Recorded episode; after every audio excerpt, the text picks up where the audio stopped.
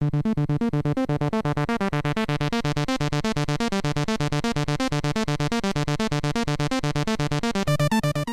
Живем в удивительное время, когда почти любая информация обо всем на свете доступна из любой точки Земли в любое время дня и ночи. Но еще не так давно большую часть сведений о мире мы получали через замочную скважину телевизионного экрана. Именно телевидение поведало большинству родившихся в прошлом веке граждан об игровой индустрии. Знакомство это порой было столь волшебным, что у многих ностальгические слезы до сих пор бегут по щекам при одном упоминании культовых телепередач прошлого. Именно об истории игровых программ на российском ТВ будет это видео. Добро пожаловать на VG Times. У микрофона тебя приветствует Веня Швецов, а погружался в океан ностальгии Святослав Лецкий. Не забудь поставить лайк, если понравилось видео, а мне остается пожелать тебе приятного просмотра.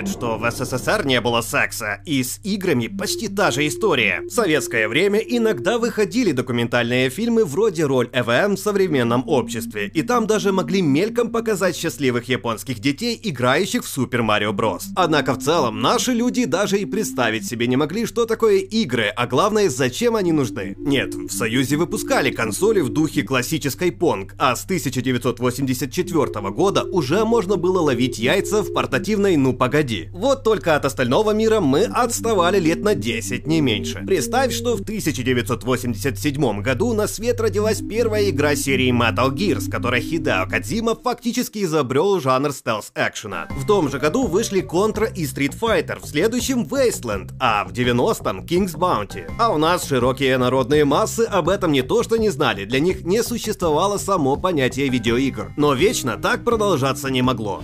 Конце 80-х, начале 90-х большой популярностью пользовалась подростковая передача «Марафон 15» за авторством легендарного Сергея Супонева. В одном из выпусков ведущие отправились в Японию. Немалая часть эфирного времени была посвящена залу игровых автоматов, где Супонев с нескрываемым восторгом рассказывал о невиданных для СССР развлечениях. Быть может, именно в тот момент ведущий и заразился игрой. В финале программы другой ведущий Георгий Галустян стал гостем простой японской семьи, где, рассматривая картриджи, искренне не мог предположить, что же это такое. Картридж был вставлен в приставку, телевизор вывел изображение, и глаза ведущего округлились от изумления, как и у любого советского зрителя, наверное. Как же это было так далеко от нашей реальности, но вместе с тем, как притягательно. После краха Советского Союза вакуум на российском игровом рынке существовал недолго. В 1992 IT-компания Stipler создала клон популярной в мире приставки Famicom под названием названием Дэнди и сорвала банк. И не последнюю роль в этом успехе сыграла культовая Дэнди «Новая реальность».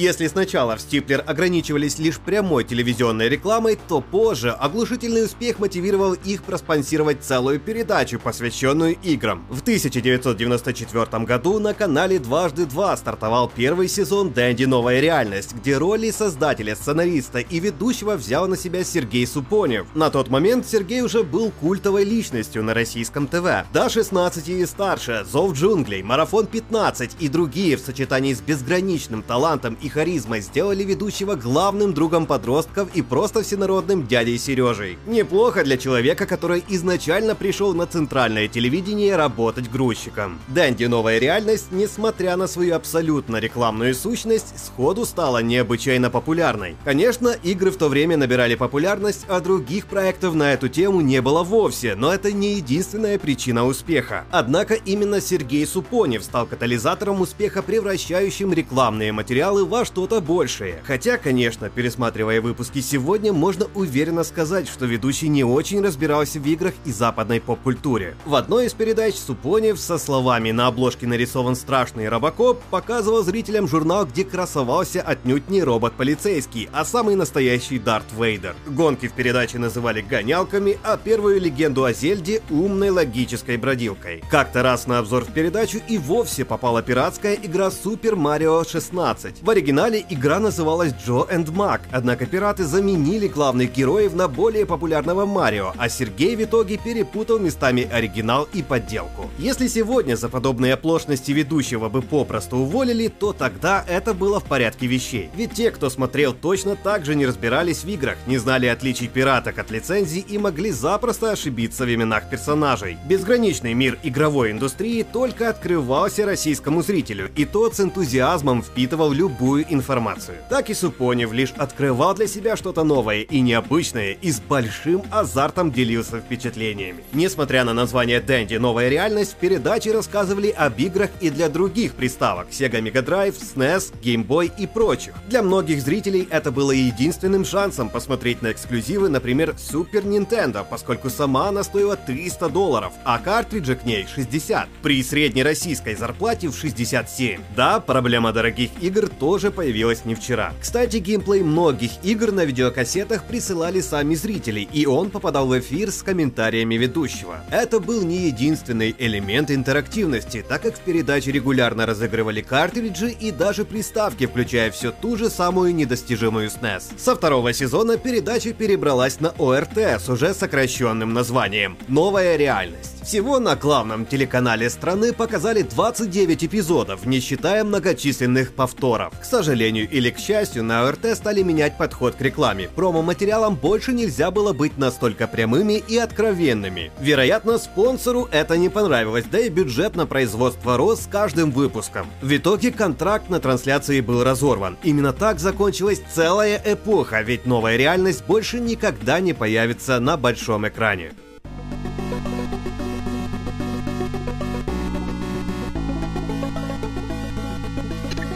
Но закрытие легендарного проекта не остановило Стиплер. В итоге на канале МТК начала выходить передача «Мир Дэнди». Ведущими стали Семен Фурман и Андрей Гвоздев. Хорошие ребята даже более профессиональные. Вот только харизмы и увлеченности Супонева в них не было совершенно. Сергей Супонев всегда строил свою работу с детьми на единственно верном подходе. Общайтесь с ребенком как со взрослым. Сергей Фурман же был актером, часто использовал не самые уместные приемы с переодеванием и в целом целом относился к аудитории как к малому дитю. В итоге зрители просто не стали смотреть передачу и проект закрыли спустя 12 выпусков. В том же 1994 году в эфире РТР выходила передача Sonic Super Ёжик. Посвящена она была, конечно же, приставкам компании Sega. В то время японская корпорация начинала серьезно смотреть на наш рынок и справедливо рассчитывала на большие продажи. Правда, шоу было скорее викториной, чем увлекательным рассказом о новых играх, где победители получали разные приставки японской компании. Несмотря на все старания ведущего и эффектную по тем временам компьютерную графику, шоу аудитории не зашло, а рейтинги были весьма низкие. Осложнялась ситуация тем, что продажи продукции Sega не соответствовали ожиданиям. В итоге компания на два года ушла с российского рынка, а передача закрылась. Зато в памяти телезрителей наверняка останется их забавная реклама. Однако совсем скоро сердца всех любителей игровой индустрии займет другой проект проект, и это будет... Леген? Подожди, подожди.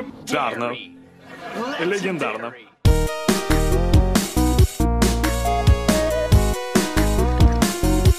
20 мая 1995 года стало важным днем для российского игрового зрителя. Именно в этот день в эфире телеканала РТР вышел первый выпуск передачи «От винта». Харизматичные ведущие Бонус и Гамовер, Борис Репетур и Антон Зайцев, соответственно, под сценарным руководством Сергея Чихачева надолго увлекли аудиторию своими юморными и талантливыми рассказами об играх. И, кстати, спонсором снова выступила Стингер. От винта начала выходить в утреннем эфире по выходным, и я прекрасно помню, как отбрасывал идею выспаться после тяжелых детсадовских будней, чтобы к 8.30 занять место перед телевизором и услышать. Наконец-то в мире прекратилась суета,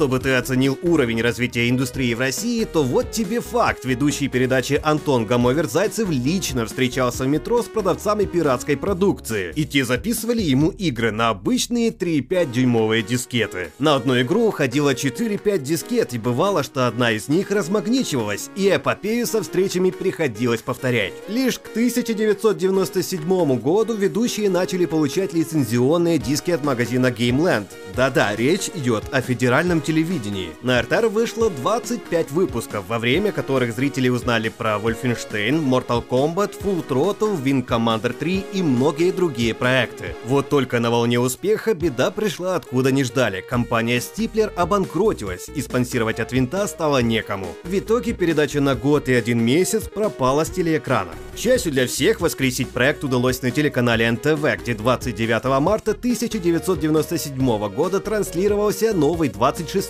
эпизод. Встречайте, едоков картофеля. Здравствуйте, дорогие друзья! Я Гамовер, а это бонус, а в эфире вновь, после долгого перерыва, программа «От винта». Всего на новом канале выйдет 123 выпуска, каждый из которых будет маленьким шедевром. Чтобы объяснить феноменальный успех «От винта», стоит снова обратиться к теме личности в истории. Если успех Дэнди «Новая реальность» лишь чуть менее чем полностью был заслугой Супонева, то «От винта» словно на плечах Атланта держалась на ведущих и сценаристе. Бонус и Гамовер не строили серьезных гримас, высмеивали игровые условности, шутили о падении рубля и милиции, коверкали оригинальные названия игр, и все это делали невероятно талантливо, заставляя зрителя улыбаться, казалось бы, на пустом месте. На пик популярности передачи вышла начиная с 66-го эпизода, где бонус и Гамовер пересели на борт дирижабля. Именно те выпуски стали самыми яркими и запоминающимися. Ведь помимо бесед об играх, ведущим приходилось преодолевать массу неурядиц, связанных с управлением летающей махиной, вроде падения на Красную площадь. К сожалению, от винта полностью зависело от спонсоров, дела у которых шли то хорошо, то немыслимо плохо. Так, кризис 1998 года нанес сильный урон компании «Белый ветер», за счет инвестиций которой и снималась передача. Увы, в сентябре 1998 года передача была закрыта. Позже ведущие попытаются за свои деньги возобновить шоу, но оставить намерение, не получив финансовой поддержки. В 2007 году права на передачу приобретает игромания, и старые пленки оцифруют. Сами же бонус и гамовер станут уважаемыми дедушками игровой индустрии. И с 2014 года по сегодняшний день будут вести свою рубрику в рамках журнала «Навигатор игрового мира». После закрытия передачи аудитории придется долго ждать настолько же качественного телевизионного продукта. 2000-е годы подарят нам немало игровых передач, но будет ли среди них что-то хотя бы близкое по уровню Дэнди новой реальности от винта, зависит только от тебя. Если хочешь узнать о российском игровом телевидении 21 века, ты знаешь, что делать. Делитесь этим видео и своими воспоминаниями в комментариях. Лайк, подписка и колокольчик точно помогут в реализации нового видео. И обязательно зацените другие ролики на канале. А пока до новых встреч на Times. Гейм, как говорится, оба. До встречи завтра.